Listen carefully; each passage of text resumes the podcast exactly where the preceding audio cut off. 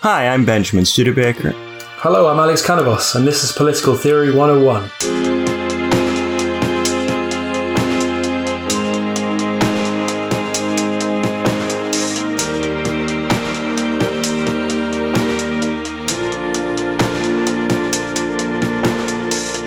So today we're going to do Aeschines. We're going to talk about cancellation in ancient Athens, how you get rid of somebody you don't like in Athenian democracy, what kinds of arguments tend to work, what strategies work, and what was going on in Athens right before the Macedonians took over, or right as the Macedonians were taking over. So, give you a little bit of a picture. During this period, and we're talking the 340s, 330s, right?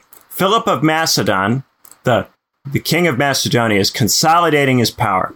And it's increasingly clear to the Athenians and to the other leaders in the other Greek city states that the Macedonians are going to take over uh, if nobody does anything about it. They're getting really, really strong and really, really swole. So, an orator, Demosthenes, plays a particularly prominent role in trying to mobilize the Greeks to stop the Macedonians from taking over.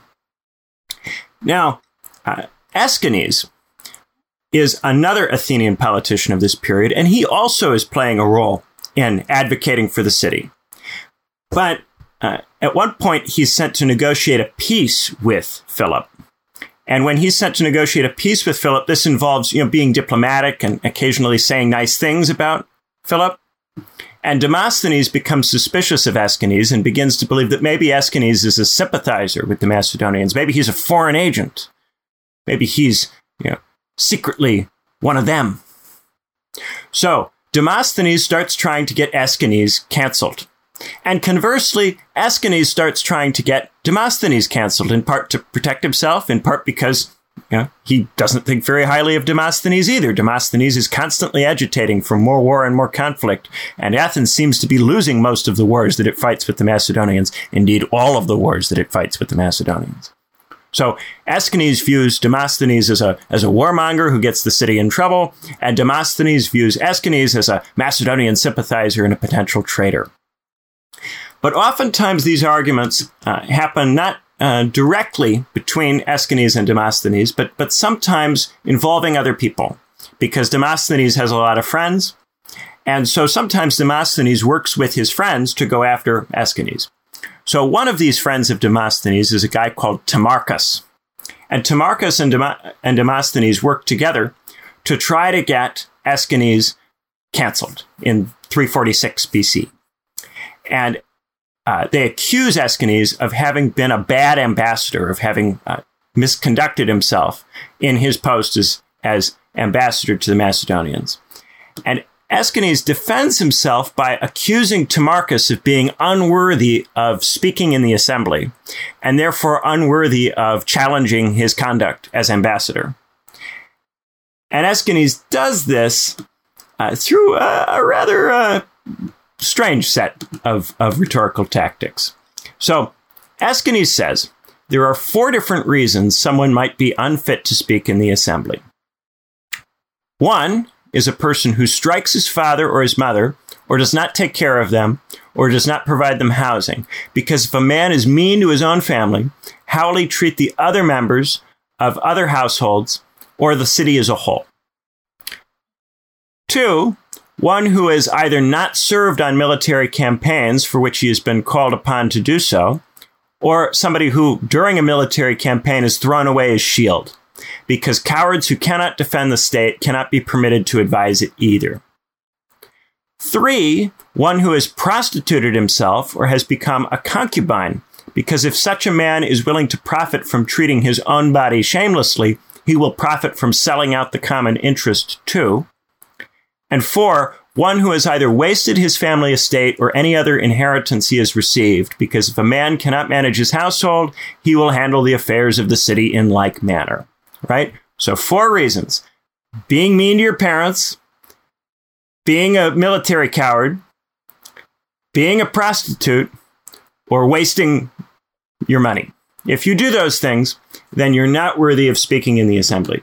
And Aeschines is not just making an argument that this is the case, he's implying that this is either the law of Athens or what was intended by the founder of Athens, Solon. So, to give you a few examples, I'm going to include some quotes because when we're doing rhetoric, I think quotes are really helpful in getting a flavor for the tenor of the speech. You know, me, I'm not going to say it the way that Aeschines would say it or Demosthenes would say it. I'm a little bit too nice for that. But if I read you the quotes, you'll get a sense for just how mean spirited a lot of this stuff is. So, Aeschines says there is no use in attempting, fellow citizens, to drive such men from the platform by shouting at them, for they have no sense of shame we must try rather to break them of their habits by pains and penalties, for only so can they be made endurable. So, what specifically did Timarchus do wrong? Well, Aeschines says that Timarchus prostituted himself and wasted his inheritance. He says, Timarchus did not hesitate but submitted to it all, though he had income enough to satisfy all reasonable desires. For his father had left him a very large property, which he has squandered, as I will show in the course of my speech. But he behaved as he did because he was a slave to the most shameful lusts, to gluttony and extravagance at table, to flute girls and harlots, to dice, and to all those other things, no one of which ought to have the mastery over a man who is well born and free. And this wretch, was not ashamed to abandon his father's house and live with Misgolas, a man who was not a friend of his father's, nor a person of his own age, but a stranger and older than himself, a man who knew no restraint in such matters, while Timarchus himself was in the bloom of youth. Now, Aeschines offers very little evidence in support of his claims. He makes a lot of allegations in the speech, but there's no definitive proof, certainly not to anything remotely like a modern standard that any of the claims are true. And this is in part because it would be inappropriate for Aeschines to name the specific sex acts that he wants to accuse Timarchus of in public. If he named them, it would be shameful for Aeschines to speak them in the assembly. So he can't be very specific about what occurred. The sex acts did not take place in public, they took place in these private houses. So there aren't going to be witnesses to the acts. And then none of the participants will admit to the acts because the acts are so shameful. This means that the prostitution claims are made almost entirely on the basis of gossip and innuendo, right? So Aeschines says, I am very glad that the suit I am prosecuting is against a man not unknown to you and known for no other thing than precisely that practice as to which you are going to render your verdict. For in the case of facts which are not generally known, the accuser is bound, I suppose, to make his proofs explicit. But where the facts are notorious, I think it is no very difficult matter to conduct the prosecution, for one has only to appeal to the recollection of his hearers. However, although the fact in this case is acknowledged, I remember that we are in court, and so I have drafted an affidavit for Misgolas, true and not indelicate in its phrasing, as I flatter myself. For I do not set down the actual name of the thing that Misgolas used to do to him, nor have I written anything else that would legally incriminate a man who has testified to the truth. But I have set down what will be no news for you to hear, and will involve the witness in no danger nor disgrace. So he writes this you know, uh, statement for Misgolas, in which Misgolas would admit to having done something, but not the specific thing, so as not to be ashamed. So he then continues If therefore Misgolas is willing to come forward here and testify to the truth, he will be doing what is right. But if he prefers to refuse the summons rather than testify to the truth, the whole business will be made clear to you. For if the man who did the thing is going to be ashamed of it, and choose to pay a thousand drachmas into the treasury rather than show his face before you, while the man to whom it has been done is to be a speaker in your assembly, then wise indeed was the lawgiver who excluded such disgusting creatures from the platform. But if Misgolas does indeed answer the summons, but resorts to the most shameless course, denial of the truth under oath, as a grateful return to Timarchus and a demonstration to the rest of them that he well knows how to help cover up such conduct, in the first place he will damage himself, and in the second place he will gain nothing by it. For I have prepared another affidavit, for those who know that this man Timarchus left his father's house and lived with Misgolas, though it is a difficult thing, no doubt, that I am undertaking. For I have to present as my witnesses not friends of mine, nor enemies of theirs, nor those who are strangers to both of us, but their friends. But even if they do persuade these men also not to testify, I do not expect they will, at any rate not all of them. One thing at least they will never succeed in accomplishing. They will never hush up the truth, nor blot out Timarchus's reputation among his fellow citizens, a reputation which he owes to no act of mine, but to his own conduct. For the life of a virtuous man ought to be so clean that it will not admit even of a suspicion of wrongdoing.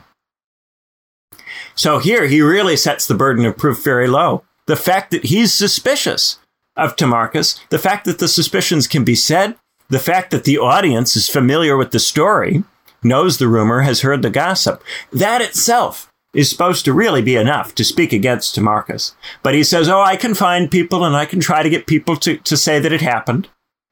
But what would even be the point, really? I mean, you know, why push it that far? Don't we all know that this happened?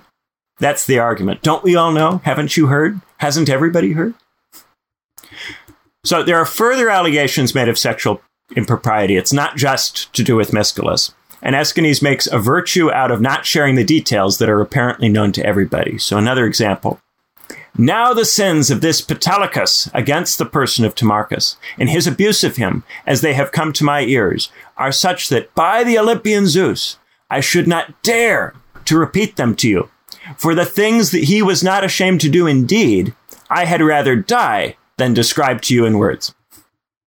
On the squandering of the inheritance, Aeschines says, when these resources had been wasted and gambled away and eaten up, and this defendant had lost his youthful charm, and as you would expect, no one would any longer give him anything, while his lewd and depraved nature constantly craved the same indulgences, and with excessive incontinence kept making demand after demand upon him, then at last, incessantly drawn back to his old habits, he resorted to the devouring of his patrimony, and not only did he eat it up, but if one may say so, he also drank it up. He sold one piece of property after another, not for what it was worth. He couldn't wait for a higher offer, nor even for the bare value, but let it go for what it would fetch on the instant. So urgently did he hasten to gratify his lusts. Aeschines claims he has witnesses that will say Timarchus sold property for less than it was worth. He says he has them.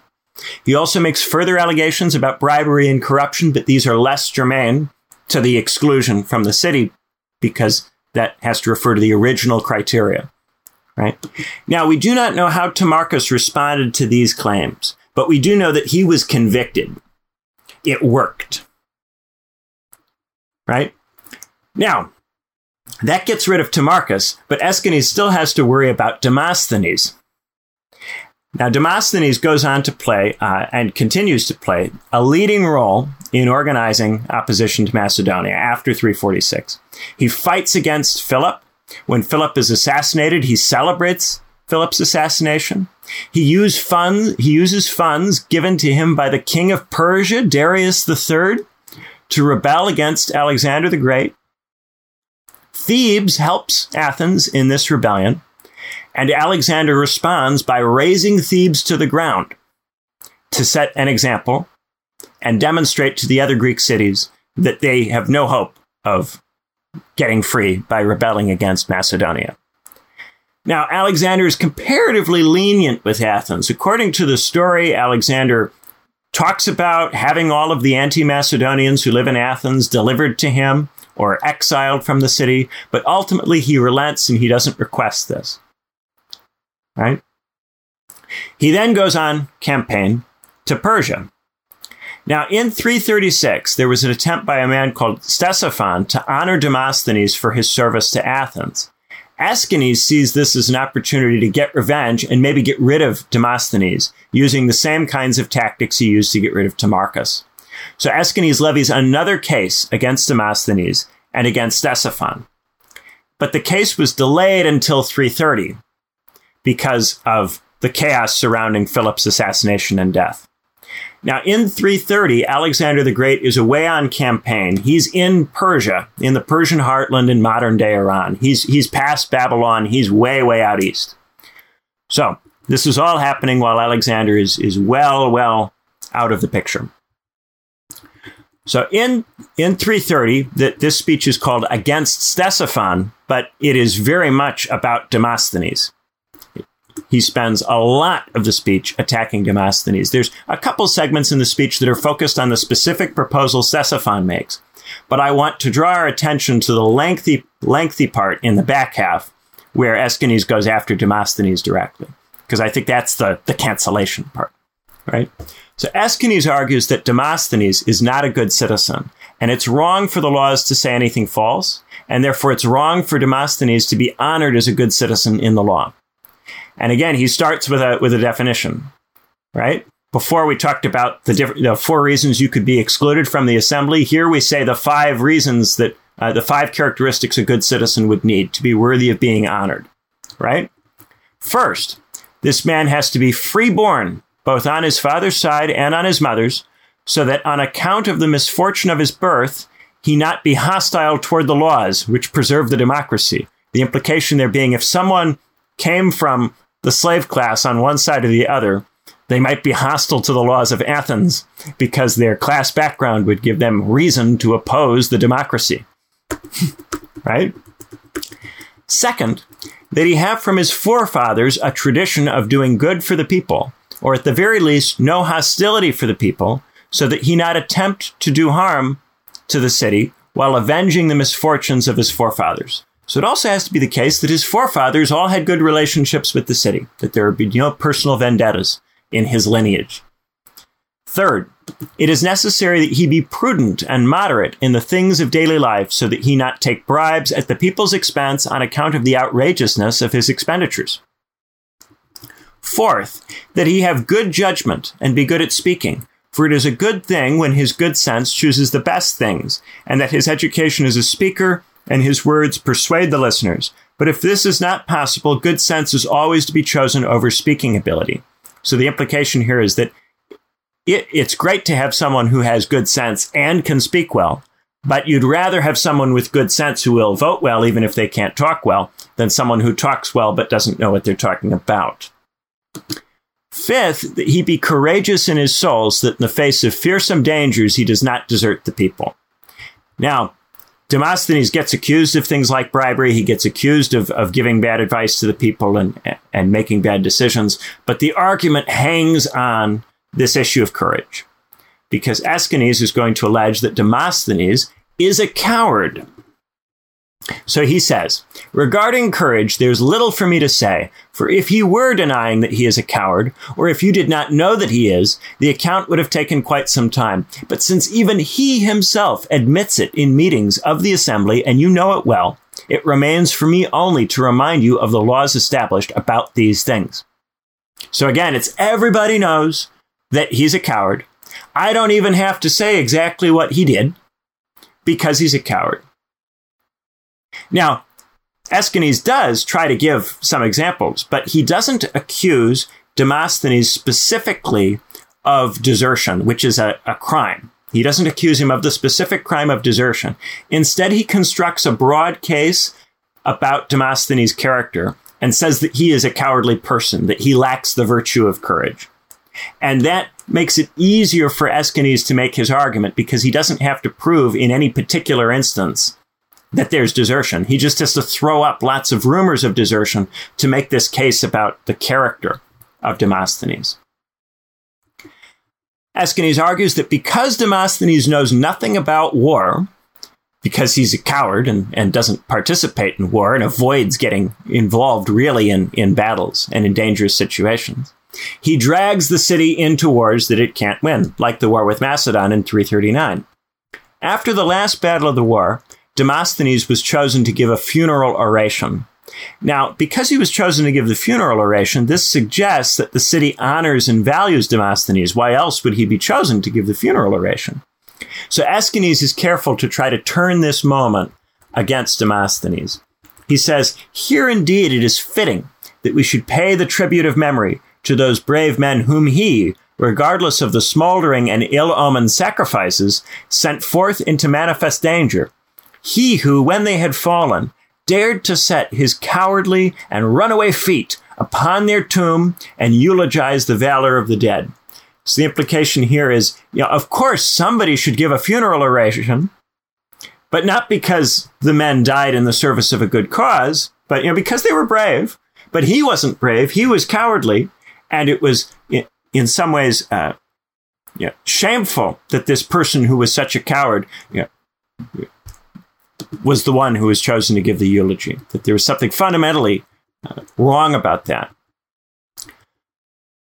So again, he kicks up lots of different forms of cowardice, burying him in different charges, but they're all very general, difficult to prove, also difficult to refute because they're so non-specific. Uh, they don't, and none of them are a formal legal charge of desertion. So none of them are precise enough that you could actually say, "Hey, I didn't do that." Uh, and also, you know, another reason to do this is if, if, say, he were to make that formal legal charge of desertion, that charge could apply to other men who served alongside Demosthenes on these campaigns. Because if Demosthenes, say, led the army away from the battlefield or led a group of men away from the battlefield, uh, or went with a group of men away from the battlefield, the men who went away from the battlefield could also be accused of the same thing. So by avoiding making this direct criminal allegation against Demosthenes, he doesn't kick up opposition from these other people who served alongside him in these wars. Or at least that's what Aeschines hopes he's doing. Right? So Aeschines argues that cowards should be politically disenfranchised and barred from entering the agora. Demosthenes then gives a response. Here we actually do have the response. The response is called On the Crown. And rather than try to refute Aeschines' allegations, Demosthenes recognizes that it is his virtue that's on trial. He therefore just highlights his own achievements as evidence of his virtue. If this is really just about character, then he doesn't have to argue with any of the specific things that Aeschines throws up. He just has to say, I'm a great person. I've done all sorts of wonderful things. Now, he also mocks Aeschines' definition of a good citizen, arguing that citizens should be judged not by a definition, but by their deeds. And that helps him lead into this enumeration of his own deeds, all of the different services he's provided over the years, how he has opposed the Macedonians and defended the freedom of, the, of Athens. He then flips things around, accusing Aeschines of cowardice by suggesting the peace for which Aeschines advocated was a coward's peace, that he was friendly with the Macedonians, that he advocated for the Macedonian interest.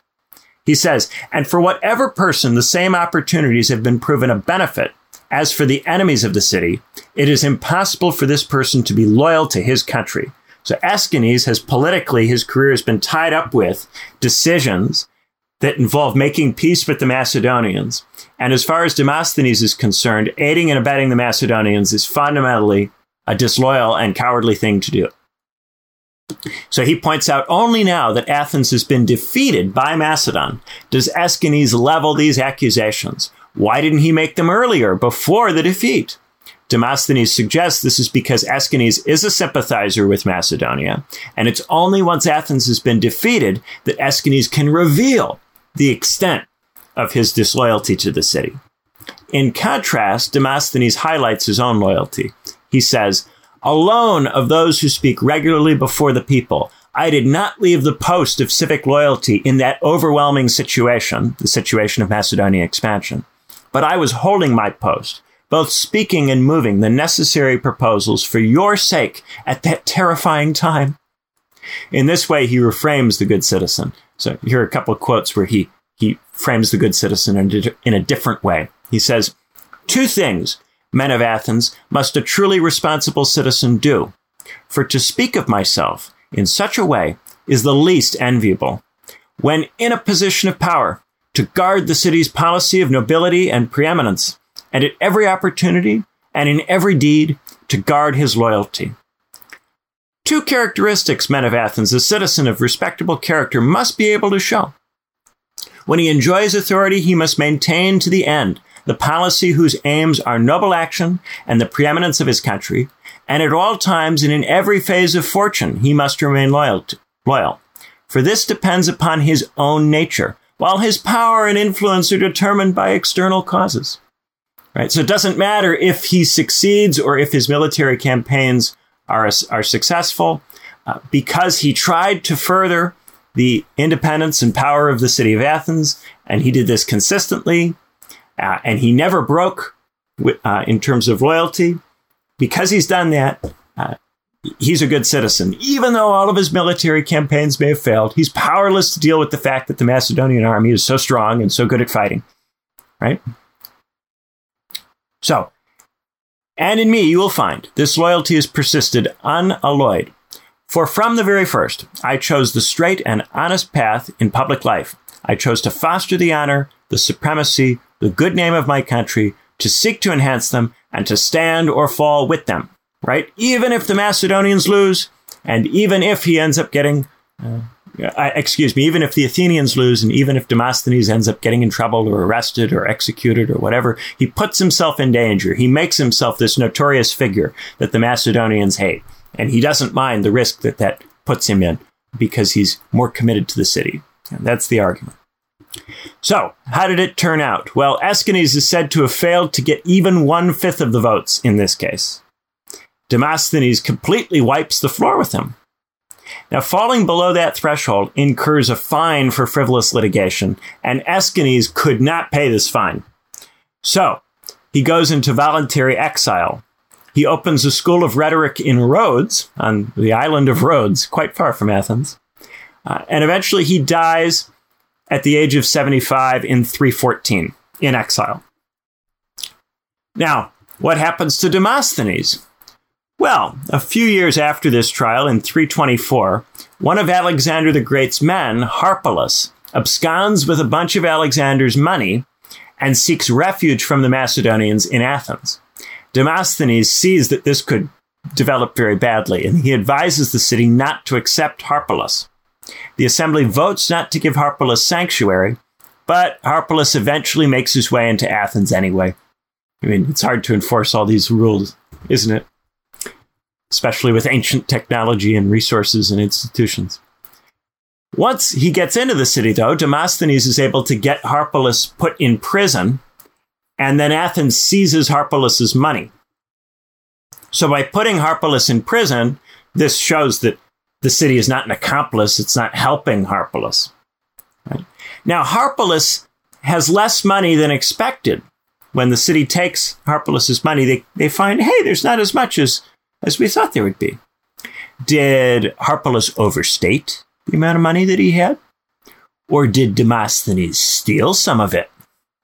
So, of course, Demosthenes is accused of stealing the money, and then the city fines him more money than he could pay. Now, Demosthenes' defenders say this was instigated by pro Macedonian elements who were hoping to get rid of Demosthenes on this charge different historians have different views. Some people think he did take the money. Some people think he took the money, but that doesn't mean that he was a traitor because taking money was a routine and ordinary part of Athenian politics that lots of people do.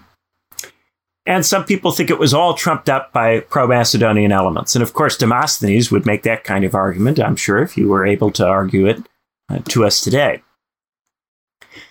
Demosthenes escapes the authorities. He flees the city. He comes back nine months later after Alexander dies in 323. And by all accounts, when he comes back, his return is widely celebrated. It seems that he was very well liked and, and popular among the ordinary Athenians. He then immediately calls for Athens to exploit Alexander's death and rebel again. So Antipater, one of Alexander's generals, crushes the revolt in 322. He then demands that Athens hand over Demosthenes. Clearly, the Macedonians are tired of all these rebellions, and they're tired of dealing with this guy. Now, the city is in no position to argue because they've continuously rebelled. They've seen what the Macedonians have done to Thebes. They've rebelled yet again after that and been defeated. They're very, very lucky that the Macedonians don't do the same exact thing to them that has been done to Thebes. They've really gotten away with it multiple times at this point. So they have no choice but to comply and to order that Demosthenes be handed over. Demosthenes again evades capture for a while, but when it becomes clear that his capture is imminent, he commits suicide by poisoning himself in 322 at the age of 62. So ultimately, both uh, Aeschines and Demosthenes end up being kicked out of the city and dying in some kind of exile.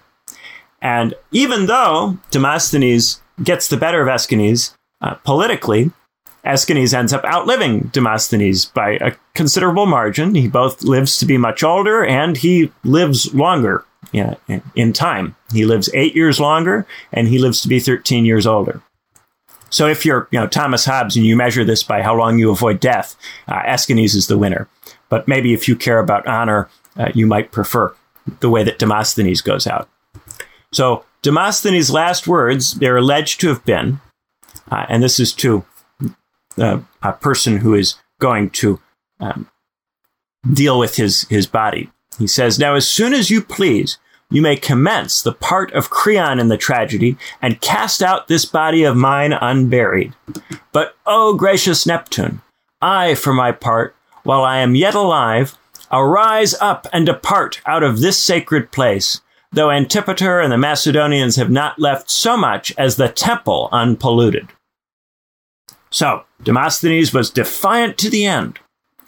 And in terms of historical reception, Demosthenes is considered by many Roman orators to be this, this fantastic orator, this fantastically persuasive and talented speaker. And he continues to be praised by uh, American politicians, uh, by many of the founding fathers, uh, by Henry Clay, the, the famous uh, American uh, Speaker of the House. So there is uh, a lot of influence for Demosthenes. Aeschines also was a pretty effective orator, pretty effective speaker. He gets Timarchus thrown out of the city, but he's going up against the goat uh, as far as uh, Athenian politics is concerned, and uh, the goat doesn't miss.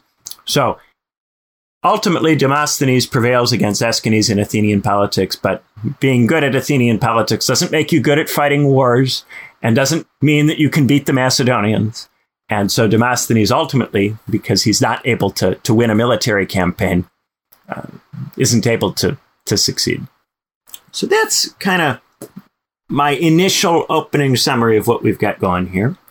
I'd love to hear what Alex thinks of these speeches. What do you think, Alex? I think there's more evidence than you let on about Timarchus being a prostitute. Oh, you think? I mean, wasn't it Misgolas and Hegesandrus, two people who were summoned to give affidavits? And the whole point was that they can testify to the crime while being there without being punished. One of them says that, you know, I was close to him and I still hold high regard. The other one says, I was close to him and many others. And they say intimate, so they're definitely hinting at the kind of sex acts you're talking about. So it's just this yeah. weird, yeah, the intimacy that's encouraged by the laws, but also taboo. So I think a lot of modern scholarship, when they look at that speech, they are a lot of modern scholars are really appalled by the fact that none of the charges are ever proven to the standard of modern jurisprudence. So having somebody go, I was close to him, is not proof that he prostituted himself. I was close to him. Uh, it's a euphemism. I won't say exactly what we did. Uh, that would not fly in any kind of modern court of law. Not even like maybe the modern translation would be uh, romantically close. When the, the, word intimate they use might, you know, it might tell you enough. Even that doesn't prove you know, he prostituted himself. if you were trying to charge someone with prostitution in a modern court, you would not get a conviction off anything Aeschines says. Not even the the kind of I don't know how he doesn't earn his wages as a medic, how he goes about to basically find find meals and gambling and all this. Not enough, basically. I, this is the kind of the interesting thing about this is if you just read it and you're not thinking about the modern legal system or legal process, you're just going, "Is this convincing?" Well, especially if lots of people have heard the rumor, it would be very convincing, wouldn't it?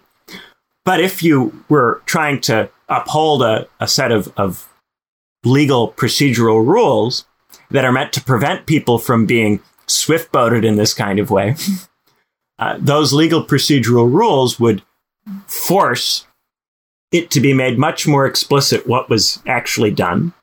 There would be dates, there would be places, and the prosecution would be expected to prove that specific things on specific days in specific places happened. None of that has to occur in this. Actually, uh, Aeschines expects Demosthenes to make that case, you know, to say which were the, the houses that he prostituted himself at and because the Senate takes a tax on prostitutes. But then like you were saying, apparently it's too taboo to even talk about it, which is weird because again, I thought Athens kind of encouraged this kind of love before they have a wife and kids. The, well, the, the issue is not that he uh, had sex. The issue is that he is alleged to have prostituted himself, to have sold his body. So it's specifically on making money off shaming yourself. And the reason that the Athenians think this is a really bad thing is that a person who would make money off shaming their, their own body, something that's very intimately them, that person would make money off shaming anything. So, of course, the city and anybody else, any other Athenian citizen, that's the argument from the legal standpoint. But because of the norms around discussing these kinds of acts in Athens, it's very difficult to have a trial about this law in which you would actually give the kind of evidence that modern lawyers would be looking for.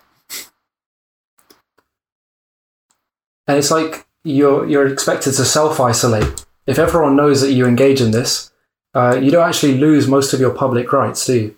Apart from appearing before the people, but you yeah you can still get a lot. Well, if you get put on trial in this kind of way, and there's a court that rules that you have run afoul of the rules for being a, an acceptable participant, then you can be ostracized and kicked out. But otherwise, and that's that's why he's going for it, and that's why there's a, a trial here. The trial here is about whether Timarchus's right to speak in the assembly will be taken from him on the basis of this. Is that like maybe a third class? So if you actually get exiled, but then below that it's like a second class where you self isolate, you cover yourself, you don't appear before the people, and no one actually prosecutes you for being a prostitute.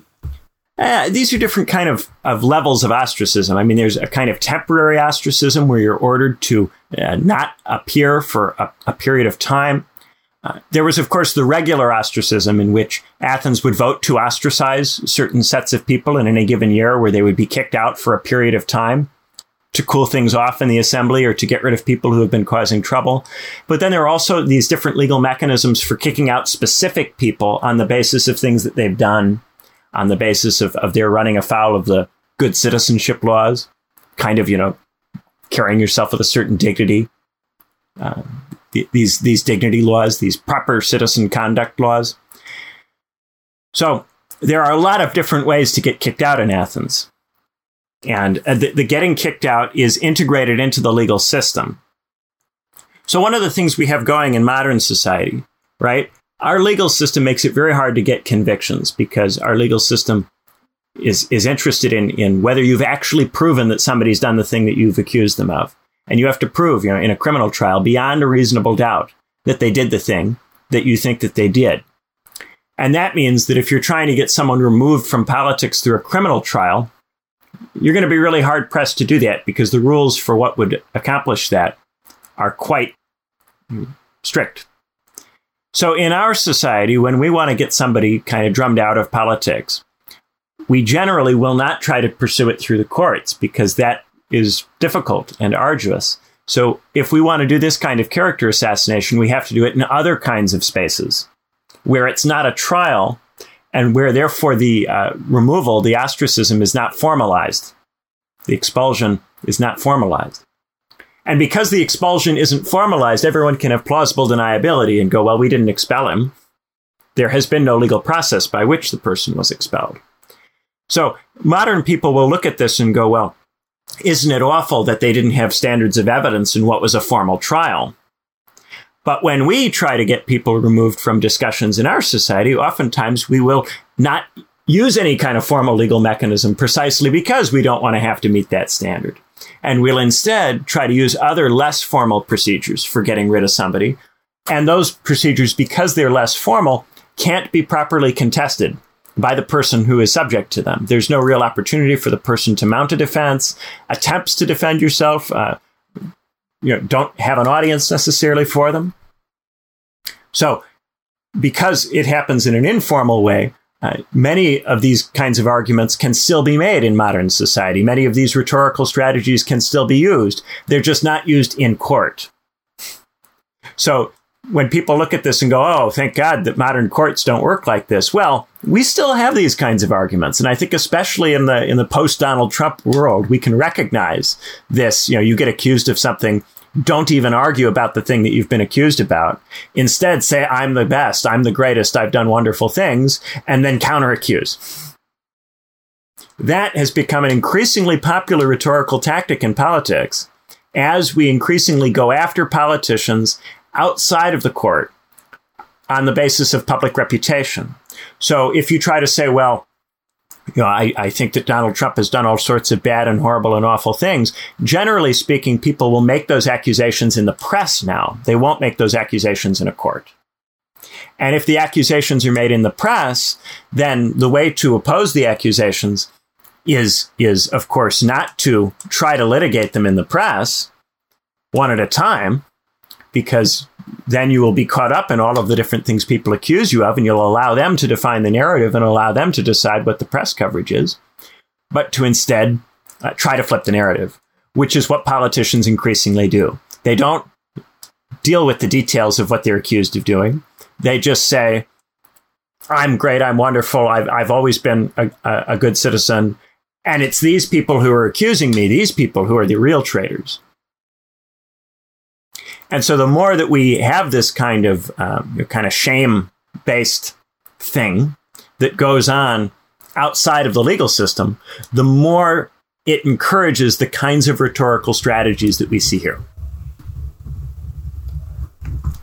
It can be quite harsh if you're cancelled and you lose your job, but you don't really get kicked out. So it's not the same as full ostracism. I mean, of the country, you don't get exiled. And it doesn't yeah. last as long. And it's yeah, it's not necessarily the same formal rules. So all of that makes it kind of easier to say that it hasn't happened. And so one of the interesting things that happens with mo- modern instances of this is that we're never entirely sure that it's occurred because there's never a formal trial which says A, that you've been convicted, and B, what it is precisely you can't do a person is kind of left to wonder what is it that I can still get away with in the public sphere? Can I appear? If I appear, what happens? Uh, if I try to appear, will they tolerate me? Will I be accepted? And so people who go through this, this embarrassing thing, uh, try a lot of different rhetorical strategies to re-enter public life, and it's never clear whether they succeed or fail because there are no formal procedures governing this in our society. In Athens, it's all formalized. So while the standard of evidence is much lower, there's much greater level of formalization. I don't know anything about Demosthenes, but from Aeschines' point of view, um, he seems Aeschines seems much more like to the letter, as in, uh, if someone in a senate proposes something that contradicts even a syllable of the constitution, we should pull up the tablet that says this is the law, and the clerk should actually enforce it there and then. But nowadays, in Aeschines is saying that everyone's just passing motions left, right, and centre that don't obey the constitution. So, yeah, he tries to draw very heavily on on the law, on on definitions, right? Uh, whereas in Demosthenes' speech, it becomes a much broader kind of argument. And insofar as Aeschines' attack on Timarchus is effective, it's because of it becoming a broad argument. You know, it's, yeah, there's a definition at the beginning, and it said that these are the things in the law that you can be kicked out for. But much of the meat of Aeschines' argument is this kind of broad, sweeping character assassination that's to do with challenging somebody's virtue rather than accusing them necessarily of very specific acts, right? If you have to prove that somebody did a very specific act, it's going to be very hard to do anything about them. But if you can say, well, they are they are the kind of person in general who does these things, don't we all know that? And these things are not legal. Then it becomes easier to make the case. Uh, and with Demosthenes, there's even less of a focus on specific acts and even more of a kind of, of a big sweeping narrative when he really goes after um, Aeschines. It's it's this big sweeping narrative of, of disloyalty to the city as a whole. But that's the thing. If you're having an argument about whether somebody's a good or a bad person, a lot of the rules of, of criminal court don't make a lot of sense. When we're having a kind of criminal thing, it's about it's the the person is not on trial as such. The question is what did they do? Right? I mean, yes, they're on trial, but Their character is not what's on trial. The question is, did they do the thing that they're accused of doing? And so in uh, you know, modern court, it's very important to say what it is that they did. When did they do it? Where did they do it? Who saw them do it? You know, these things about the doing are very important. In this kind of trial, it's just about whether somebody has certain virtues or qualities. Are you a coward? Are you uh, the kind of person who's a squanderer? Are you a squanderer of inheritances? You know, uh, it's about what kind of person are you.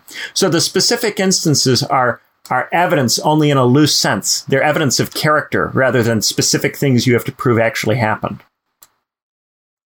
And increasingly, a lot of our informal political discourse is like this. It's about whether somebody is a good person. And if it's about whether they're a good person or the right kind of person, then the standard of, of proof collapses completely. And anything that you throw up is just part of a generalized description of somebody's character. I mean, in, in some of the other trials that Demosthenes was in, apparently he, as a, most of the, his accomplices in stealing, they didn't admit to it, so they got a harsher sentence, whereas he admitted to it, to the actual doing, so he got a lower sentence. So that's a kind of a case where they, yeah, they mitigate the sentence if they can admit, get you to admit to the doing. Maybe a lot like nowadays, they just give you less terms if you snitch on people. So they obviously still cared about not just character assassinations, but a formal process. But yeah, there is a formal process here, but it's a formal process that's in large part concerned with character, openly concerned with character. As Aeschines points out, the law itself is concerned with what kind of person you are in some sense. This idea of the good citizen is uh, you know, something that, if it's not in the law, it's at least plausibly what the lawgiver intended. Plausibly, the lawgiver intended for people who were bad citizens to not be allowed to participate, or for people who uh, were honored by the city to be people who were good citizens in some sense.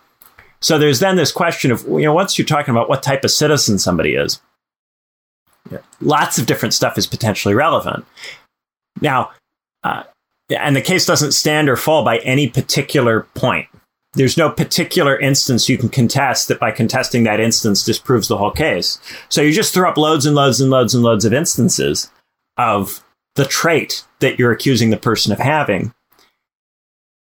And you just death by a thousand cuts. You don't even have to prove any one of them. It's death by a thousand cuts. You get people to agree in general that the person is this kind of guy. He is a squanderer.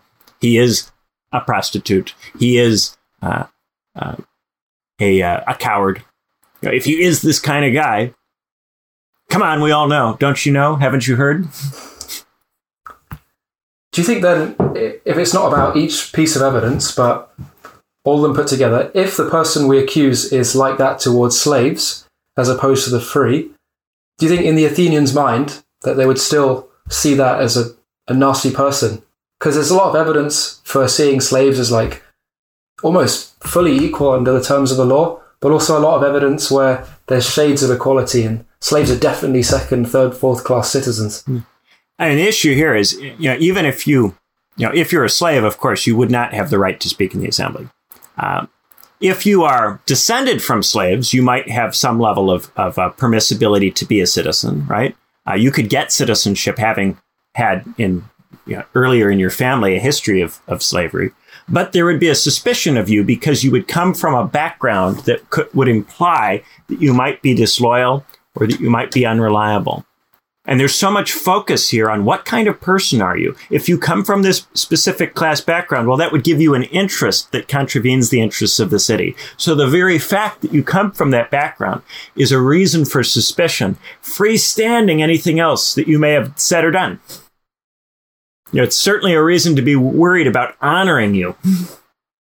Like when Aeschines accuses Demosthenes' whole maternal line of being traitors. Right. right. If they've always been traitors, well, you know, it's not necessarily a traitor's blood argument, but if you come from a family of traitors, then your family has an interest that seems to be different from that of the city. And you would, of course, having been brought up in that family, you would be expected to have that interest because you come from that family. So it's not so much about you and what you've done, even. Now, of course, insofar as there is evidence of people having done particular things, they'll make use of it but it's not as if the whole thing stands or falls by that stuff. So there's a role for presenting witnesses or presenting you know, evidence of specific events. That's part of what you might use in an Athenian trial. But you're not limited to that.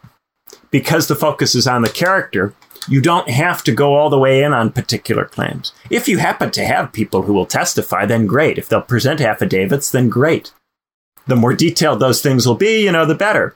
But of course, you won't have anybody uh, have to testify anything shameful. I mean, to make someone testify something shameful would be embarrassing to them and embarrassing to all concerned. And people's honor is important enough that you can't make them testify to something shameful, even to win a legal case. But they did do it here when they got people to testify to being close. Well, and... but by by being very euphemistic, right? You you won't make them admit to anything too specific. And to us, well, if you're not admitting to the specific thing, then what good is the affidavit? If you won't say, yes, I did exactly this specific thing with him, uh, then you haven't proven that any particular act took place. You've just said, I was close to him. You know, I, we were romantic. Uh, I hung out with him a lot. Yeah, we lived in the same house for a while. It's not the same as I, you know, on this podcast, I'm not going to say the specific acts because it would be inappropriate.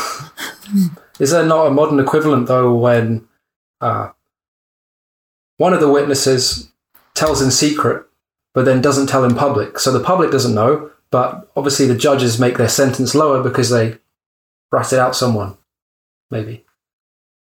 Because then it's a bit like. Yeah. You know, doing a, a deal where you admit something.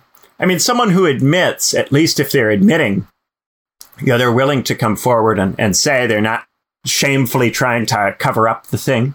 You get a little bit of a reference to that. To, you know, if somebody tries to cover it up, that would be, you know, almost almost worse than them admitting it.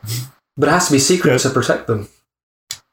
Right. He, he puts, uh, you know, Misgolas in this difficult position where if Misgolas shows up and says these things happened, I mean, that would be shameful. So you can't expect him to do that. Of course, if it's true, he's not going to say it all happened with that level of detail. At most, you could get him to you know, agree to this affidavit that's incredibly vague. Conversely, if he does show up and says it's not true, well, then he's covering up something everybody knows. Everybody knows this happened. Uh, and if necessary, you know, Demosthenes will go and try to find people who will say that it happened. But come on, don't we all know? I mean, he'll do it if he has to, but don't we all know? That's the argument. Haven't you heard? It's talked about everywhere. And this is the thing Athens is small enough as a physical space in terms of you know, population that rumors do get around and everyone will have heard about it. In a modern trial, you wouldn't want people who were judging the case who had heard about it beforehand. We would say that those people were prejudiced eh, about the trial and that they ought to be recused or not selected as jurors, right? When you pick a jury for a trial, you want to find people who aren't prejudiced about the case, haven't heard about it, don't know the details. Here, Demosthenes is going, it's great that everybody knows about this because since you all already know, I don't have to supply the kind of evidence I would otherwise have to supply. Maybe out of context, but I remember Gandhi, I mean, he preferred judges and not uh, juries, but if it was a jury, I think he, he liked the idea of having your kin or people close to you because it might help the truth, or at least people in your community who know what happened, as opposed to right. If you're if you're just interested in in what happened, of course, in modern society, we think, well, all those people are prejudiced. They've all got a bias. Well, in Athens, they're the people who are concerned, whose interests are at stake. And if they all know that it happened, or they all think that it happened, I mean, in, in some ways, we're talking about a man's reputation and whether he's a, a shameful person. If everybody thinks he did something, in some ways, he is a shameful person, uh, just on the basis that it's what everybody thinks. So he, his reputation is bad. And if the city allows someone with a bad reputation to talk, I mean, in some ways it does embarrass the city for someone with a bad reputation to speak. You can see how this kind of argument would work. You know, just the fact that everybody thinks he's a shameful person or knows him to have done shameful things, uh, in and of itself, you know, even if the things uh, we're very undetailed about the things, there's a sense in which that in and of itself is a problem because reputation and honor are very important in this context. Um, you know, it's it's it's a very different set of standards and norms for what constitutes convicting somebody of something. But once you take it out of that setting, once you take it out of the courthouse and just go, well, you know, what about regular politics? What about the way journalists cover politics and the way politicians talk to journalists? It's a lot more similar to that. There's a lot of similarity there. We see that kind of thing all the time. This isn't that weird. It's just weird that it's a trial. Maybe Aeschines would disagree and say it's not similar because you're confusing common report for slander. Where, you know, slander, the newspapers, it's all about malice. Common report, it's like a religious function in the city. Yeah, yeah. I mean, newspapers are often able to spread rumors because the people who run the newspapers have reason to think it's true because they've heard it from a source. Right? So oftentimes newspapers can get around the accusation that they're slandering in modern society or, or committing libel by going, well, we have reason to think it's true because we have a source that says it happened. We're just reporting that the source said it happened. We're not saying it definitely did. But then that gets around, and then it's a, it becomes as if maybe it did happen. Especially when you're dealing with the kind of thing that a politician can't really prove didn't occur, and it's not a trial, right? And if you then try to put the newspaper on trial for slander or libel, then you have to prove a bunch of things about the speech, which would also be difficult for you to prove. So trying to resolve the issue by putting the newspaper on trial for slander or libel will only work in cases where the newspaper has been very sloppy. So you have no legal recourse to these kinds of rumors in, in modern society. When Aeschines talks about common report, he talks about the whole people on their own impulse and for no reason they can give, just saying that something took place. But then it sounds like you're talking about newspapers being able to just manufacture that out of nothing. But people have no reason, they just know that it happened because that's what they said. Well, somebody has to tell the newspaper, right? And then the newspaper is, is like a big gossip outlet. Uh, the way it would happen in Athens is somebody would say something to somebody and they would say something to somebody else. And it's a small confined space. So if you say something in the market or you say something at the barber shop, in Athens, that's going to get around really fast. The ordinary person can be like a newspaper in a city, in an ancient city that's that small. So I don't think there's as much difference because the ordinary person has so much capacity to spread rumors in ancient Athens. Uh, certainly, a little group of people in Athens, if they want to destroy somebody's reputation, they can run around the city and tell any kind of tale they want. And very quickly, everybody will be familiar with the story. But obviously, people would have tried that. And similarly, nowadays, people have a lot of power on social media to do the same kind of thing. But mm-hmm. then, obviously, people nowadays still have some kind of, you know, judgment.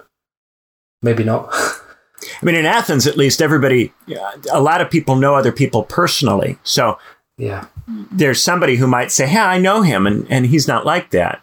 Today, that, that's such a tiny percentage of the people who talk who actually know the person in person. It, it does seem like that with Demosthenes, like he's kind of paying off everyone, not uh, literally, but he's the member of his tribe that was selected to repair the walls in Piraeus. And mm-hmm. obviously, yeah, if you have a lot of money and you're like it's a bit like Rome. Maybe you have like a patron client relationship with everybody. So I, I guess you wouldn't just sell out your patron. Yeah, I mean, from an ancient point of view, what's the point of having rich people if they're not going to make an, uh, a larger contribution to the politics of the city? If you're rich, then you ought to make a larger contribution. Otherwise, why should the city tolerate letting you be so rich? And not fight in battles as well, like, like Demosthenes. Yeah. yeah. Yeah, you know, at least you can do is build the walls or supply some ships, you know, make the kind of contribution that the ordinary citizen who has less wealth is unable to make. You know, the ordinary citizen who might just be able to row or just be able to fight as a hoplite, they can't supply boats or, or build walls. But a wealthy citizen would be expected to make those larger contributions in Athens. Of course, we're still talking about citizens. The slaves, because they're slaves, are it's it's believed that the slaves must, of course, have a hostile interest. And I find that particular class point that comes up here very interesting. This idea that the slaves, of course, if somebody's a slave, then they would have an interest in bringing down the whole city because it's the city that enslaves them. And even if their parents or grandparents were slaves, they will come from a family that is intrinsically pointed against the interests of the city because the city is an outfit that enslaves their family or them, or them formerly. Uh, in Aeschines' speech, doesn't he talk about uh, Timarchus selling off all his inheritance, which includes a lot of slaves who I think work freely. I think you could, yeah, you could pay back your uh, like every day. You could pay for freedom if you did a craft. If you're a skilled laborer, I think that. Yeah. yeah so in antiquity, sometimes slaves would manage to work for their own freedom, and so in some cases, a slave could be similar to an indentured servant, where the slavery is not necessarily a permanent thing, but something that will eventually come to an end. With an indentured servant, it's a fixed amount of time. Often in antiquity, if you could pay for your own value, uh, masters would allow their slaves to keep money that they made from side jobs that they might do and would accept a payment in exchange for freedom. So it would not necessarily be the case that an ancient master would confiscate everything that the slave earned right from the start it was possible to maybe try to pay your way out or buy your way out. And then also sometimes ancient masters would, uh, out of a sense of, of compassion, when they died, they might free their slaves uh, upon their death, or they might free a slave who's been loyal for a long time. Often, uh, freed people in antiquity would continue to have quite close relationships with their former masters because their masters would help them to become citizens or help their uh, children or, or descendants to become citizens and kind of lead them uh, into public life, helping them when they would have trouble. Uh, I know in Rome, uh, freed people could not necessarily represent themselves in court. Uh, if you'd been you know, someone who had been a slave, you couldn't appear in court. So you would need your former master to be your patron and to represent you in the event that you had a trial. So freed slaves would still have a lot to do with their former masters generally. Uh, all that said, there are certain types of slaves that would not have had these same opportunities. A lot of slaves who were quarry slaves or slaves uh, that would, you know, say in Rome, fight in the arena, you know, those kinds of slaves, most of them would die uh, and would not get any kind of opportunity to live particularly long or to raise enough money to buy their own freedom. If you're someone who works in the mines, slaves who work in the mines uh, have very low life expectancy in antiquity. So maybe leaving aside that huge chunk of people, and also the fact that in the courts, a slave could only testify if they're being tortured, all that kind of stuff. Still, most of the skilled labor in Athens was performed by slaves. So that's like a lot of what you might call fulfilling jobs or crafts. What people with a good livelihood were well, slaves. The Athenians would not regard those slaves as, as uh, really doing crafts as such you know, if you look at the way Aristotle thinks about the slaves, the slaves are not choosing their own ends. So the, the craftsman does the craft on the basis of some end. So, for instance, uh, uh, someone who is a cobbler is making shoes on the basis of you know what they consider to be good shoes, or they're making shoes so that they can make money, or they're making shoes so that they can be well known as the best shoemaker or the the uh, most talented shoemaker those people are choosing a to make shoes and then they're they're making shoes for some reason or some purpose that they're you know it might be a virtuous purpose it might be a kind of vulgar purpose but they're picking uh, not just what they do but why they do what they do. The slave doesn't get the chance to pick what they're doing fundamentally. So for uh, Aristotle, the slave isn't really a craftsperson because a craftsperson has to exercise this this kind of freedom. They have to make a choice about their what craft to do. They have to make a choice about uh, you know why they're doing the craft. They have to perform the craft in service of of some further value. So. Uh, while the slaves do a lot of different kinds of work that we might regard as you know skilled work or uh, or interesting or valuable or important work, they uh, at the time would not have been regarded as craftspeople. Generally, if you uh, see ancient Greek or Roman theorists refer to art, arts or crafts or artisans or craftspeople, they are not talking about slaves because an artisan or a craftsperson is meant to have a kind of, of freedom, uh, an ability to choose ends that a slave doesn't have. Even if a slave performs work that could be performed by a craftsperson, if that work is not uh, chosen by them, they're not a craftsperson in the in the antique sense. But are you narrowing down ends to just things you do in leisure time? Because obviously, most Athenian citizens would have to give a lot of their time in military service or, you know, sitting in this court. So, well, it's not a lot of choice. For, yeah, for Aristotle, that that kind of public, uh, the things you're expected to do politically, the political action is one part of, of what a free person does. There's action, and then there's the period of, of contemplation in which you can do other kinds of activity. So, uh, yes, there would be times when you'd be called upon to serve in office, or there'd be times when you'd be called upon to serve in the military, but there would also be times when you weren't being called upon to do those things. So, uh, but yes, uh, a lot of people in the Aristotelian tradition think that it's a problem if someone's life is too overwhelmingly political. If too much of their time is caught up in public service, then there is no opportunity to do philosophy or to practice, uh, you know, the craft, the virtuous crafts. Uh, Nietzsche, for instance, uh, really, really gloms onto this idea and thinks that uh, if if someone is spending all their time at war or in politics, that they're not fully actualizing. Uh, people who interpret Aristotle as really valuing contemplation over politics, over the active life, will say that, uh, will, will take it in this direction and say that politics interferes with the kind of leisure that you need to become a virtuous person. Uh, but there's another way of viewing it, which is that politics is, is, itself a craft that you can do virtuously, and that, that in that sense, it's a way of exercising uh, the capacities in much the same way that the other activities that one might do uh, or the, the contemplation that one might engage in would be virtuous or would be about gaining virtue or growing. And so, therefore, there, there's less of a contradiction between the two. It's more that action benefits from contemplation and contemplation benefits from action. We learn about things both by acting and by thinking about them. And if we switch off between doing these things periodically, and one of the facts about Athens is that when you're picked for something, it's usually for a fixed period of time. You're not picked for it for forever and ever. So you might do it for a season or for a year, and then you might get, uh, you know, some time off where somebody else is doing it. There's a rotation of offices.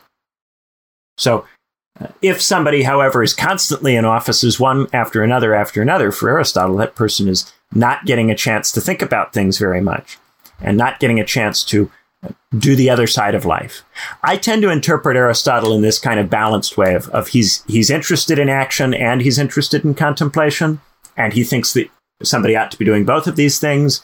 Uh, but there are some people who take it more in the contemplative direction and argue that action is just a means to contemplation. Uh, Hannah Arendt, for instance, argues that you know setting up an, uh, the city and operating the laws and so on, that all of that is just a means of creating a space where you can do uh, artistic expression and, and where you can speak uh, and engage in, in in rhetoric and in these performances that uh, cause you to be widely recognized by others. I I think that Arendt and Nietzsche tend to overplay that side of it. I, I think that for an ancient Greek, politics is very clearly something that is an important thing to do and an important part of uh, expressing. And not just politics in, say, the Arendtian sense, but politics in terms of, of fighting in wars and um, operating the law, occupying offices, maintaining things. It's not just about giving speeches. It's also about doing these jobs that are important jobs. Uh, and that one can do well. These are the opportunities to exercise the virtue that one has cultivated and uh, and to discover whether one really has the virtue that one thinks one has. You know, situations where your virtue is tested, where there's a bunch of money that runs through your fingers, and and we get to find out if, how much of it you keep for yourself. Yeah. And maybe a tangent, but that is how Athens was maybe more like today. The amount of auditing auditing they had and accounts checking, and the amount of times Aeschines refers to, "Hey, bring up this law bring up this general, you know, how much was spent. Oh, and it's it's also it's a great way to get rid of people. I mean, if the law says people who squander the resources of the city are a problem, well, then audit, audit, audit anybody that you don't like. Try to get them on something. Uh, and given the way that this system works, if you can say, well, they're a squanderer, they're a bribe taker, they're corrupt, uh, you know, that can be a, an attack on the virtue. So you don't necessarily have to prove any specific case. You can just go, aha, Harpalus claimed he had all this money. But the city only got this much money. So where's the rest of the money? Did Demosthenes take the money? Maybe he did. Maybe he did. He could have done that. I think he's someone who takes money. I think there have been many other cases where he may have taken money. Don't we all know about all these cases where he may have taken the money? Is it like the cliche nowadays where you can't get someone, you have to follow the money trail, and then you'll find a way? Someone illegal. Well, you know, today, if you were to try to prove that somebody took money, you'd really have to show that it happened. You couldn't just go, well, haven't we all heard? And you couldn't go, well, he said he had this money, but we only got this much. What happened to the rest of it? I mean, for all we know, Harpalus overstated the amount of money that he had. Maybe Harpalus thought that by saying he had a lot of money, that would make him an attractive person to take in. I don't know. You know, maybe Damas, maybe the money got lost somehow. Who knows where the money went? Uh, and if you know, of course, Demosthenes could have taken money. But this is the nature of these kinds of cases. You never really get to the bottom of what happened. But that's not really the point. It's not really about what happened. It's about are the people you're dealing with good and trustworthy people? And it makes sense to think this way in an ancient city because you know, these are people who are going to make arguments about when and uh, when to go to war and who to go to war with, and they're going to go with you to the war, and you're going to stand next to them in the phalanx, and you need to trust them. Any person in the city you could find right next to you in a battle line with the Macedonians or the Persians or the Spartans or whomever it might be, right? And you got to trust that they're going to you know, stick next to you because their shield covers you a little bit too. You know, that's how the phalanx works. Your shield doesn't just cover you, it covers the guy next to you. So matters of character are very important self-evidently in this society in an obvious kind of way. So when modern people go, why aren't you more interested in the details of the act? Isn't this, you know, not right? Eh, that's just not the way that these people are going to think about it. And there's nobody in the in any of these arguments who goes, shouldn't we fixate on the details of the act? You know, people who read against Ctesiphon, they expect Demosthenes to litigate the details of the act and go, you have no evidence. You didn't actually prove any of these things. But Demosthenes knows that that's not how you get things done in ancient Athens. That's not going to work. But it's weird if it's so much about character. Um, at the same time, they things that are known to be just vice, like for example, older men chasing after boys. It could be the pure love that's like Achilles, Patroclus, but most of the time, for example, Aeschines talks about if the free citizens can't restrain themselves, they should at least go after the slaves. You know, just channel it into the slaves. Uh, that's acceptable though, and you'd be okay fighting in a phalanx with someone like that. And it's just a bit weird. Well, you know, there's nobody's perfect but there are there's certain things that rise to the level of proof of bad character and then there's you know ordinary stuff that people do it's not as if athens is a, a puritanical city with laws against drink or laws against uh, you know uh, having having sex with boys. It's not it's not that you know from the point of view of them rigid. Uh, but if you do certain things that are considered shameful because they imply the possibility that you might betray the city in some way that's when Athenian law is going to crack down. And so it helps to show you, you know, a lot of our notions of what counts as virtue and vice come out of this period where people were thinking, well, what kinds of, of attitudes would make someone unreliable to have next to you in a phalanx? And if you think about it like that, you know, some people do this, you know, some employers do this kind of thinking. You know, uh, my, my father, uh, at the company he worked for, they had a, uh, a thing where if they were going to hire somebody, they would ask a question, uh, which is if I was sat next to this person on a long train ride, you know, really long train ride across the country, you know, three days on a train, uh, could I get through it? Would it be okay? Not would it be great, but would it be okay? Would this person be able to be interesting enough to make a three day train ride all right? Or would this person you know, really drive me crazy and make me want to you know, hurt myself? And in the same way, that's a question about, you know, is this somebody you want next to you in a foxhole, in the phalanx, on a long train ride? These are the kinds of questions that are pertinent in this context, not the kinds of metrics that we use today to assess whether somebody does or doesn't do specific things. It's this all encompassing yeah, because oftentimes, if somebody isn't trustworthy in the phalanx, you don't want to find out when you're in the phalanx. You need to try to infer that they're not trustworthy from something else they've said or done, or from some other combination of acts of theirs. Because by the time they're not trustworthy in the phalanx, it's it's late. You know, it's it's too late. now you're in real danger because they threw away their shield and took off. Now, of course, if someone's thrown away their shield and taken off, well, that's a really obvious instance of not being trustworthy in the phalanx. But you'd ideally like to be able to spot somebody who might do that before you're next to them in the phalanx. And so the Athenians come up with all these, you know, legally, this is a sign that you could be the kind of person who might throw away their shield in a phalanx. You might be the kind of person who would take bribes from the Persians or from the Macedonians or whoever, you know, you might do this because you come from this kind of family, people from this kind of family have different interests. You know, so they try to make these suppositions. And to us, all of this involves stereotyping, all of this involves sloppy, you know, sloppy thinking, uh, you know. But for the Athenian, if you're going to be in a phalanx next to somebody, you can't be too careful about vetting those people. You really do not want somebody next to you in the phalanx who might be unreliable. So you're willing to eh, make the law broader right? So that you can incorporate all of this. In our society, we're not in as many situations where you have to put that kind of trust in other people. And so we aren't as interested in other people's character. We don't care as much.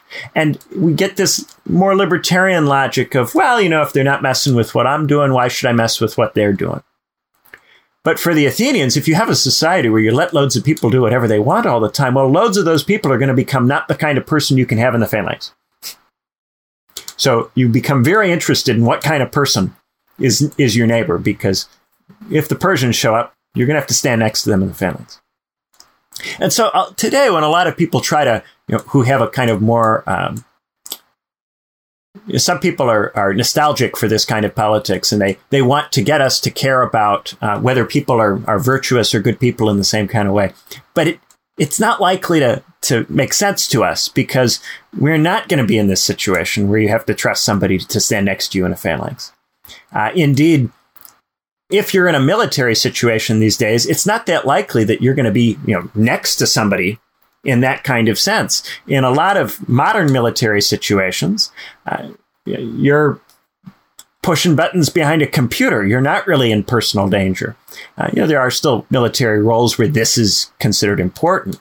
But also, the percentage of our society that is you know, likely to participate in those military roles is very small. It's only a small number of people who are actually likely to fight as infantry in a modern army uh, today the overwhelming majority of us aren't really thinking about this. It doesn't come into our lives. It's not something that we realistically have to worry about. So we're not as concerned with the moral qualities of the person next to us. But veterans, veterans tend to worry about that kind of stuff because veterans have been in these kinds of situations. Especially in contexts where you really are going to fight, you know, with a spear and a shield, and your shield's going to cover a guy next to you. That's a very intimate kind of fighting compared with what we do now, where you know you fly fighter jets and push buttons, pull triggers from very far away. Yeah, you know, if you're in, if you're infantry, you'll, it'll come up now and then, but this logic doesn't come up nearly as much today. Uh, but a lot of people are attached to the virtues that are associated with this logic, and so want uh, some semblance of this logic back. Yeah, Nietzsche, I think in particular, really, really missed Greek city states and the kinds of ways of thinking that they engender. Do you think it's less uh, a case of it's like the experts making decisions on behalf of all when they cancel people back in the ancient times? Is it a more democratic decision? Like, so I don't want this guy in the phalanx. Well, the, the judge is is just some citizen who's been picked to judge. It's not necessarily an expert or a minority. In the way the way Athens works, it's it's democratic in the sense that if you are uh, a citizen, you can be picked for offices, and a lot of offices are picked through sortition, where anyone who's a citizen might end up being called upon to do this thing.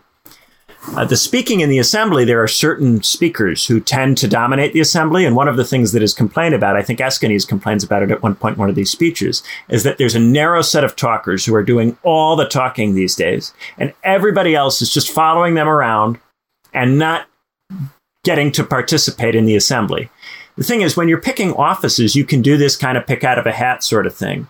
But when you're in the assembly, the tendency is for certain people to end up doing a lot of talking because certain people are better at speaking than other people, and that allows them to find ways to get to talk more often. And when they talk, their talking has a bigger impact on the audience. So in Athens, talking, the ability to talk becomes a really powerful thing. And they become really focused on rhetoric and who's good at it and who isn't.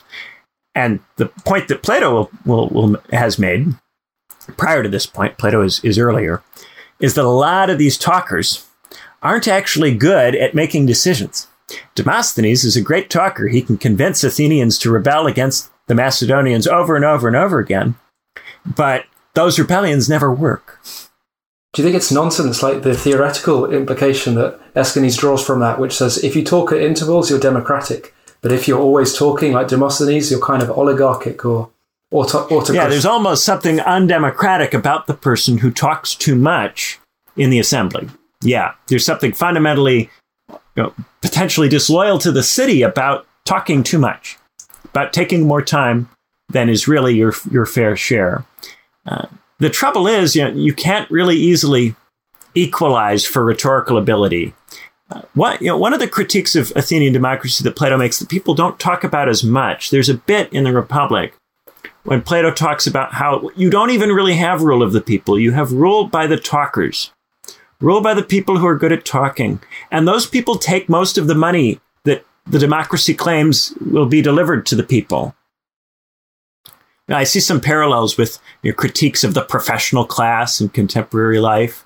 You know, the professional class that claims to be interested in in uh, the workers, but in point of fact, is off, often has interests of its own that might contradict those of the uh, working population as a whole. Uh, a similar kind of critique here from Plato, where Plato says, "Well, you you say you have democracy, but you just have rule by the talkers, and eventually both the people who are being robbed by the talkers, the rich people, and the people who are being stiffed by the talkers, the poor people, will grow tired of the talkers. And at that point, the cycle of regimes intensifies, and you get this conflict between would be oligarchs and uh, the people who are looking for a protector to protect themselves from the oligarchs. And, and those people end up supporting the tyrant. And so, in this way, the talkers are, are thrown out by when the class conflict that the talkers are papering over gives way uh, and, be, and intensifies. And you get this competition for power between rich people and this tyrant who claims to speak on behalf of the people or to defend the people. And maybe the tyrant cancelling them would be a case of the expert or the minority kind of acting for everybody else. But even Aeschines, when he says that private lawsuits correct public abuses, he's kind of doing the same thing. He's saying that people are held to account by one person kind of acting for all and then cancelling someone else as if they speak for everyone. Yeah, and this one person, you know, you, rather than frame this one person as someone who is you know, targeting somebody, Aeschines goes, well, this one person is doing a public service by exposing that this, you know, somebody that people have been listening to is untrustworthy and dangerous. So it's not that he's, you know, just uh, targeting this guy uh, on a personal level. He's doing a public service by targeting him. And so, of course, one of the things that Demosthenes will say is that Aeschines is his personal enemy.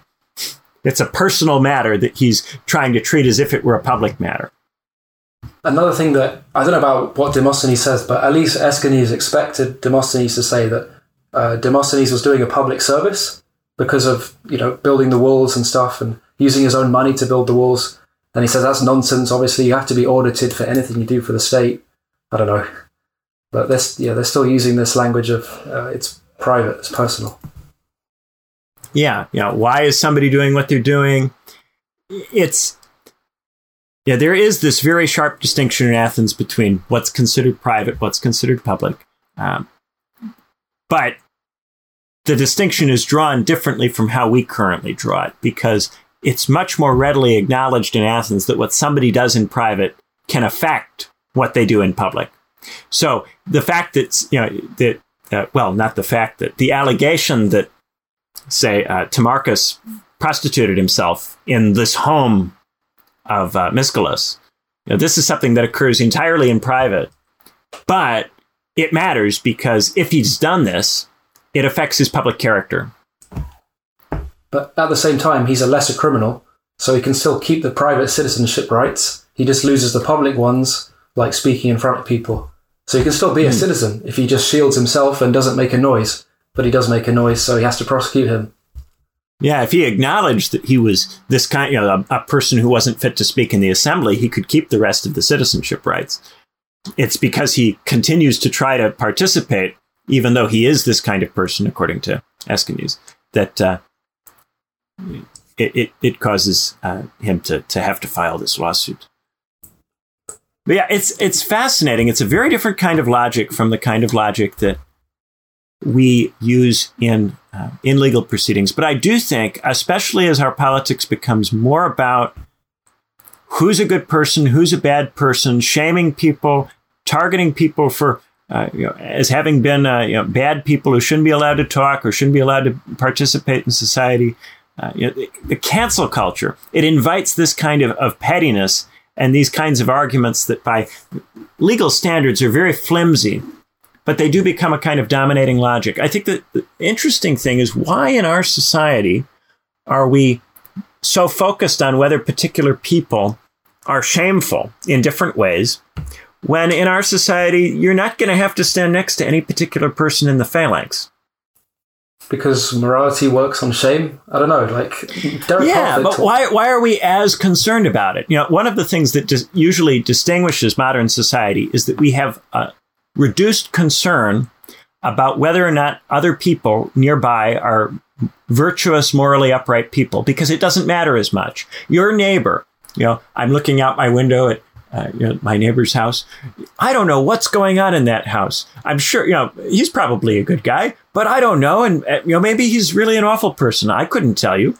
Uh, you know, he seems like a nice guy when I see him, you know, but I'm not that concerned. It doesn't matter to me. I don't have to know that the person who lives next door to me is of the kind of character that they could stand in the phalanx.